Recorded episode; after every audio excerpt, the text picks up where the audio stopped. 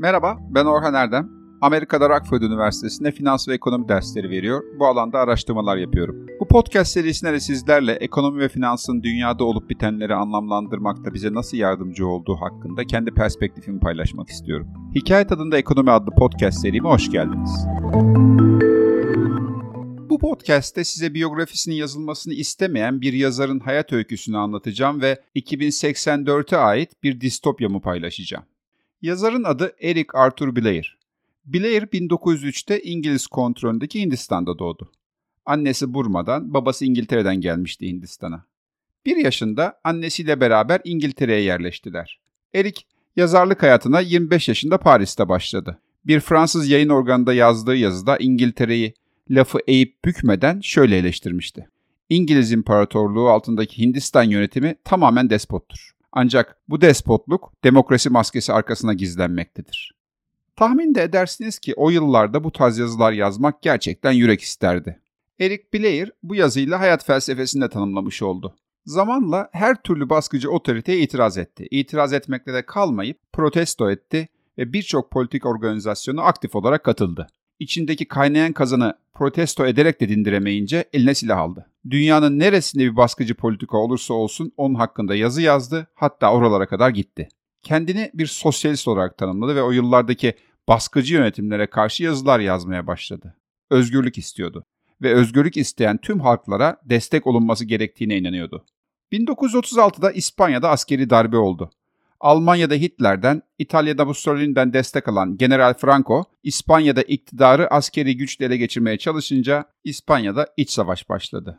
Blair karısıyla beraber Barcelona'ya kadar gitti ve Katalan halkının isyanında onlara destek oldu.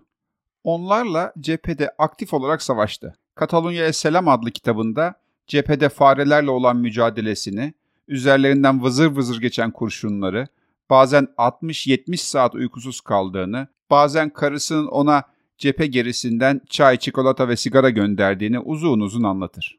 Tanımadığı, bilmediği bir halkın özgürlük savaşı için yapar bunları. Aynı kitapta savaşlarla ilgili şöyle der Blair. Tüm savaşlarda aynı şey olur. Askerler savaşır, gazeteciler bağırma işini üstlenirler ama hiçbir gerçek vatansever propaganda yapmak dışında cepheye yaklaşmaz. Blair cepheye yaklaşmış hatta içine kadar girmişti. Ta ki bir keskin nişancı tarafından boğazından vurulana kadar. Kurşun hayati bir damara isabet etmediği için hayatta kalabilmişti Blair. Tedavisi için ülkesine İngiltere'ye geri döndü ama yazmayı bırakmadı. 1944'te yazdığı ve Sovyet yönetimini ağır bir şekilde eleştirdiği romanını İngiltere'de birçok yayın evi basmayı kabul etmedi.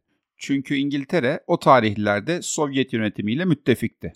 Sonunda Jonathan Cape adındaki küçük bir yayın evi kitabı bastı. Bu kitaptan biraz sonra bahsedeceğim çünkü bu roman Blair'in dünyada en çok satan kitaplar listesindeki iki kitabından biri. Katalunya ve İspanya o tarihlerde Franco'dan kurtulmayı başaramadılar. Franco öldüğü 1975 yılına kadar İspanya'yı diktatörlükle yönetti. Ancak Katalan halkı Barcelona'ya kadar gelip onlarla birlikte savaşan Blair'i hiç unutmadı ona karşı olan şükranlarının bir ifadesi olması ve anısının yaşatılması amacıyla şehrin en güzel yerlerinden biri olan La Rambla Caddesi'ne çok yakın bir meydana onun adını verdiler. O meydanın adı bugün bile hala George Orwell Meydanı. Evet, George Orwell, Eric Blair'in takma adıydı. Hep de o adla yazdı. Bu bölümde Orwell'ın hayatını anlatmamın sebebi şu. Orwell 1950 yılında öldü. Ancak yazdığı iki romanın ki bir tanesi 1984, diğeri Hayvan Çiftliği, ikisi de şu aralar dünyanın hemen hemen tüm ülkelerinde en çok satan kitaplar listesinde. Kitapyurdu.com'da son 10 yılın en çok satanlar listesinde Hayvan Çiftliği 3. 1984 4. sırada. Hayvan Çiftliği Amazon Türkiye'nin web sitesinde hala en çok satan ilk 10 kitap arasında. Amazon.com'da yani uluslararası Amazon'da kurgusal hiciv kategorisinde en çok satanlar listesinde 1984 1 numara, Hayvan Çiftliği 3 numara. Sanırım söylemek istediğim şey anlaşılıyor. Soru şu. Neden George Orwell'ın kitapları durduk yere bir anda dünyada en çok satanlar listesine girdi? Aslında bu sorunun cevabı ile şu sorunun cevabı aynı. Dünyada krizlerden sonra ne olur? Orwell 1984 kitabını 1948'de yazdı. Zaten adının da 1984 olmasının sebebi 4 ile 8'in yer değiştirmesi. Orwell o kitapta dünyanın daha baskıcı, daha otoriter bir yönetime sahip olduğu bir 1984 distopyası çizmişti. Ama 1984 hiç de Orwell'ın çizdiği gibi bir yıl olmadı. Hatta tam tersi oldu. 1970'lerde başlayan demokratikleşme dalgası 1980'lerde de devam etti ve 1989'da Berlin Duvarı yıkıldı, 1991'de Sovyetler Birliği dağıldı ve Soğuk Savaş sona erdi.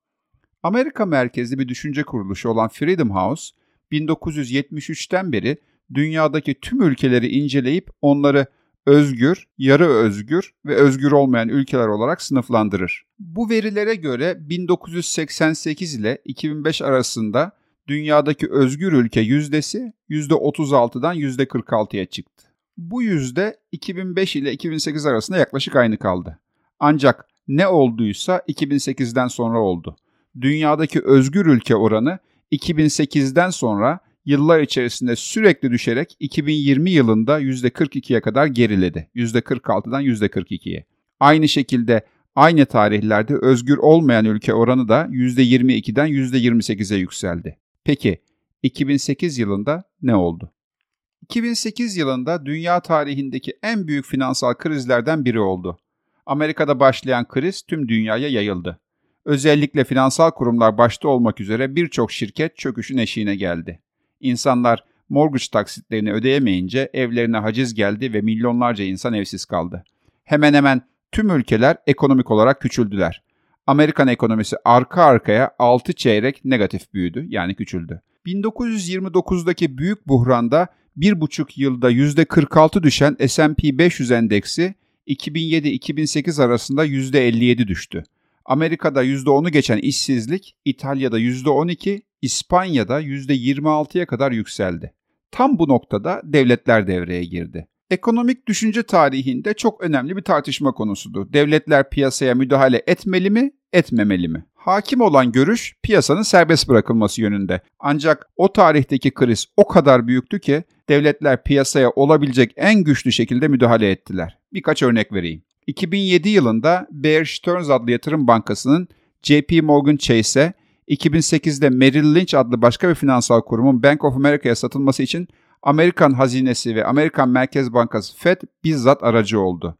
Fed, AIG adlı sigorta şirketini kurtarmak için 85 milyar dolarlık, General Motors adlı otomobil devini kurtarmak için de 13 milyar dolarlık bir kurtarma fonu devreye soktu. Fannie Mae, Freddie Mac vesaire onlarca şirket devlet tarafından kurtarıldı. Kurtarma paketlerinin toplam maliyeti Amerika'da 700 milyar, Almanya'da 500 milyar, Fransa'da 400 milyar doları geçti. Yani dünyanın en liberal, en serbest piyasacı devletleri sosyalist devletler gibi piyasaya müdahale etti ve birçok şirketi batmaktan kurtardı. Buraya kadar iyi ancak bundan sonrası kötü. O zamana kadar onlarca yıldır serbest piyasa diye bas bas bağıran bu devlet yönetimleri uzun yıllar piyasadan çekilmediler o kadar para tedarik ettikleri şirketlerin o saatten sonra kendi başlarına hareket etmelerini istemediler tabii. Uzun lafın kısası serbest piyasacı hükümetlerden piyasaya karışan biraz daha otoriter hükümetlere geçiş yaptık. 1980'lerde gerçekleşmeyen distopyanın örnekleri 2008'den sonra ortaya çıkmaya başladı. İnternet yasaklarından tutun da muhalefet liderlerin hapsedilmesi, basın mensuplarının tutuklanmasına kadar birçok özgürlük kısıtlayıcı politika dünyada norm olmaya başladı. İsrailli tarihçi Harari 2018'de yazdığı 21. yüzyıl için 21 ders kitabında liberalizmin çöktüğünü hatta öldüğünü bile söyledi. Ki haksız da sayılmaz. Yani 1984'te olmayan 2084'te olabilir. Neyi kastediyorum? Açayım. Free University of Berlin'den 3 araştırmacı son 140 yılda 20 ülkede yapılan 800 seçimi inceleyip şu sonuca ulaştılar. Büyük çaplı finansal krizlerden sonra genel olarak aşırı sağcı partiler oylarını artırıyor, insanlar daha çok kutuplaşıyor ve demokrasi daha da kötüye gidiyor. Küçük çaplı krizlerde ise böyle bir sorunla karşılaşılmıyor. Araştırmacılar İtalya'da Mussolini'nin oylarını 1920 bankacılık krizi sayesinde artırmasını, Almanya'da Hitler'in büyük buhranın sonucunda iktidar olmasını örnek olarak veriyorlar. 2008 krizi benim neslimin yaşadığı ilk büyük küresel finansal kriz. İkincisini ise halen yaşıyoruz. Her iki krizden sonra da dünyada genel olarak otoriter yönetimlere bir kayış oldu. Özellikle Avrupa'da aşırı sağcı partiler oyların neredeyse ikiye katladılar. Diğer yandan krizi fırsat bilen birçok hükümet krizi bahane göstererek birçok baskıcı politikayı yürürlüğe koydu. Krizlerin olmadığı bir zamanda yapılsa çok tepki duyulabilecek birçok olağanüstü uygulamalar krizlerin gölgesinde yapıldığı zaman çok da dikkat çekmedi. Az önce söylediğim gibi 2008'de %46 olan dünyadaki özgür ülke oranı o tarihten bugüne sürekli düşerek 2020 yılında %42'ye kadar geriledi. İngiltere merkezli The Economist'e göre 2008'de 30 olan tam demokratik ülke sayısı 2020'de 23 oldu. Aynı şekilde 2008'de 51 olan otoriter ülke sayısı 2020'de 6 artarak 57 oldu. The Economist'e göre dünyanın her yerinde genel olarak demokratik haklarda bir gerileyiş, bireysel özgürlüklerde bir daralma var. İsveç merkezli Videm Enstitüsü pandemi sırasında pandemiyi bahane eden 144 ülkenin uluslararası norm kabul edilen değerleri ihlal edecek derecede olağanüstü hal tedbirleri aldığını söylüyor. Bunların arasında en çok göze çarpanları şunlar. Azınlıklara, göçmenlere ve güçsüz durumda olan insanlara ayrımcılık yapılması, aşırı güç kullanımı, acil durum ilanlarının ne zaman biteceğinin duyurulmaması, basın özgürlüğünün ihlali, teknolojinin bireysel mahremiyeti ihlal edecek derecede kullanılması. Birkaç somut örnek vereyim. Macaristan'da Başbakan Viktor Orban 2020 yılı Mart ayında yürürlüğe koyduğu bir kanunla meclis kararı olmadan kararnamelerle devleti idare etme, gerekirse gazetecileri tutuklama ve pandemiyle mücadelede devleti zaafa uğrattığı düşünülen gazetecilere 5 yıla kadar hapis cezası verme yetkisini aldı kendine. İsrail, virüs yayılmasını ve aşılamayı takip etmek amacı diye duyurarak cep telefonlarını kitlesel bir takibe aldı. Şili'de askerler protestoları bastırmak için zaman zaman sokağa çıktı. Bu örneklerin hemen hemen hepsinde hükümetlerin bahanesi pandeminin kontrolü. Ancak sınırların aşıldığı da kesin. Türkiye'ye gelecek olursak bizdeki durumun da pek iç açıcı olduğunu söylemek zor. Dışarıdan bir göz olarak söyleyecek olursam Türkiye'nin yıllar içerisinde özgür ülkelere doğru değil, daha otoriter ülkelere doğru evrildiğini görüyorum. Kimimiz bunu az, kimimiz daha çok hissediyoruz ama ülkede hiçbir şey 15 yıl önceki gibi değil. İnsanların bir gece yarısı kararnamesiyle görevlerinden alınmasını, işlerinden olmasını, bilim yuvalarına hiçbir akademik usul takip edilmeden yukarıdan rektör atanmasını özgürlükçü bir uygulama olarak adlandıramayız. Ben bu bağlamda demokrasi endeksinden de üstün olduğunu düşündüğüm iki endeksten bahsetmek istiyorum. Birincisi Dünya Bankası'nın hazırladığı hukukun üstünlüğü endeksi, ikincisi de Freedom House'un hazırladığı özgürlük endeksi. Önce Freedom House'un az önce bahsettiğim özgürlük endeksini baz alayım. Bu endekse göre Türkiye'nin 2008 yılındaki notu 100 üzerinden 66 ve yarı özgür ülke konumunda. Ancak o günden bugüne kadar bu not sürekli düştü ve 2020 yılında 32 oldu. Bu not Türkiye'yi en alt kategori olan özgür olmayan ülkeler sınıfına soktu. Özgürlük endeksinde artık Tanzanya, Bangladeş, Haiti, Uganda ve Tayland'ın altında 195 ülke arasında 149.yüz. Dünya Bankası'nın hazırladığı hukukun üstünlüğü endeksi ise o ülkelerdeki insanlara hukuka ne kadar güvendikleri sorularak hazırlanan bir endeks. Yani insanların o ülkeyi dışarıdan değerlendirdikleri bir veri değil, tam tersine o ülke halkının kendi kendini değerlendirmesi. 2010 yılında 88. sırada olduğumuz bu hukukun üstünlüğü endeksinde son 2019 verisine göre 209 ülke arasından Çin'in altında ve 116. sıradayız. Yani Türkiye'de yaşayan insanların ülkedeki hukuka güveni giderek azalıyor. İkinci derecede önemli bulduğum endeks de The Economist'in demokrasi endeksi. En kötü ülkenin 167. sırada olduğu listede Türkiye dünya ortalamasının da altında kabul ediliyor ve Bolivya, Fas, Gambiya, Zambiya'nın altında 104. sırada ve hibrit rejim sayılıyor. Biraz daha düşerse otoriter sınıfa girecek. Diğer yandan Videm Enstitüsü Türkiye'yi 2010-2020 yılları arasında dünyada en hızlı otoriterleşen 5 ülke arasında gösteriyor. Diğerleri Polonya, Macaristan, Brezilya ve Sırbistan. Tabi sorun sadece bizim gibi ülkelerde değil.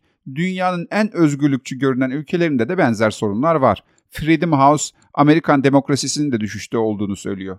2009'da 100 üzerinden 94 olan Amerika'nın özgürlük skoru o tarihten bu yana sürekli düşerek 2019'da 86'ya kadar geriledi. Sabık Başkan Trump'ın baskıcı tavırları ve antidemokratik politikaları zaten herkesin bildiği bir gerçekti. Lakin Amerikan demokrasisindeki düşüş son birkaç yıla veya Başkan Trump'a ait olan bir sorun değil. 2008 krizinden beri süregelen bir gerçek. Yapılan anketlerde de Amerikan halkı gidişatın kötüye doğru olduğunu ifade ediyor. Diğer yandan The Economist 2020 yılındaki raporunda Polonya ve Fransa'yı da tam demokratik ülke sınıfından kusurlu demokratik ülke sınıfına indirdi. Sanırım bu kadar veri yeterli. Son yaşadığımız iki kriz sonrasında dünya daha da otoriterleşti. Peki bu nasıl oldu? Devletler krizleri bahane olarak bir korkutma aracı olarak kullanıyorlar. Mesela biz sizi gözetlemez, kontrol etmezsek hastalık daha da çok yayılır gibi. Yani krizler insanları korkutmaya yarıyor. Halide Edip Adıvar'ın Sinekli Bakkal adlı romanında Vehbi de adında bir karakter vardır. Vehbi de Mevlevi bir musiki şinas olup mütevazi bir adamdır. Kendi halinde yaşayan dede hikayenin bir yerinde korkuyu bin kollu bir ahtapota benzetir ve gür bir sesle etrafındakilere şöyle seslenir. Dünyanın başına bela olan her zalim hükümdar bu bin kollu ahtapotu kullanır.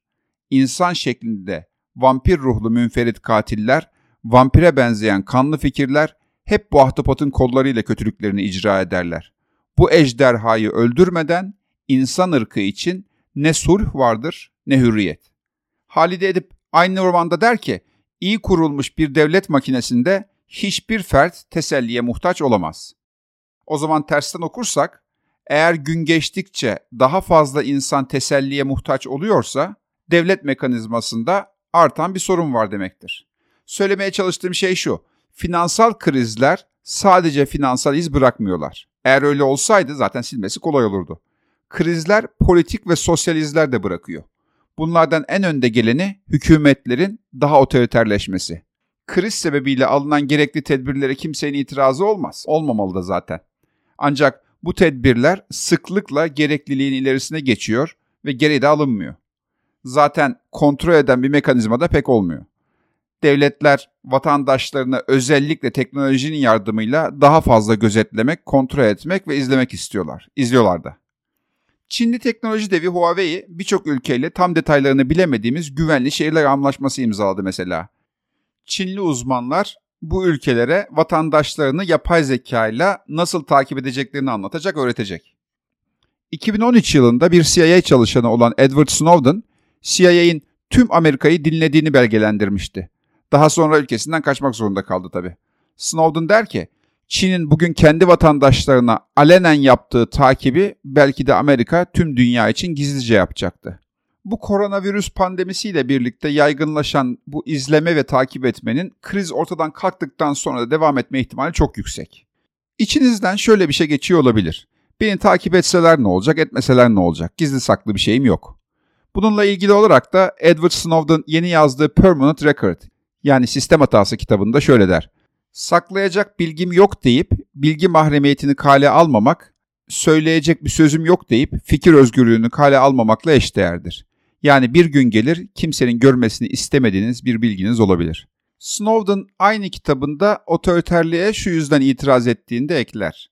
Otoriter devletler kanun devleti değildir, lider devletidir. Dolayısıyla liderin ufku, kabiliyeti, bilgisi kadar iyi, kabiliyetsizliği kadar da kötüdürler. Yukarıda saydığım son 10 yılda en çok otoriterleşen 5 devletin 2008 krizinden 2019'a kadarki büyüme rakamlarını vererek bitireyim.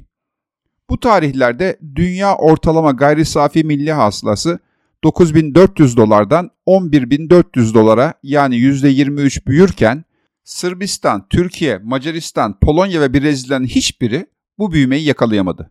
Hatta iki ülke Türkiye ve Brezilya küçüldü. Türkiye'nin kişi başı geliri 10.900 dolardan 9.100 dolara düştü. Tam %16'lık bir düşüş. Brezilya'nınki ise %2 düştü. Özet. Küçük çaplı değil ama büyük krizler genel olarak sadece ekonomik sonuçlar değil politik sonuçlar da doğuruyor. Son yaşadığımız 2008 ve 2020 krizleri de buna dahil. Her iki krizden sonra da dünyada genel olarak otoriterleşme eğilimi arttı daha otoriter bir dünyaya doğru ilerliyoruz. George Orwell'ın distopyası 1984 gerçekleşmedi. 2084 herkesin gözetlendiği, her attığımız adımın, her seyrettiğimiz filmin, her okuduğumuz kitabın, her gittiğimiz yerin devlet tarafından bilindiği ve takip edildiği bir distopya yılı olabilir. Sağlıcakla kalın.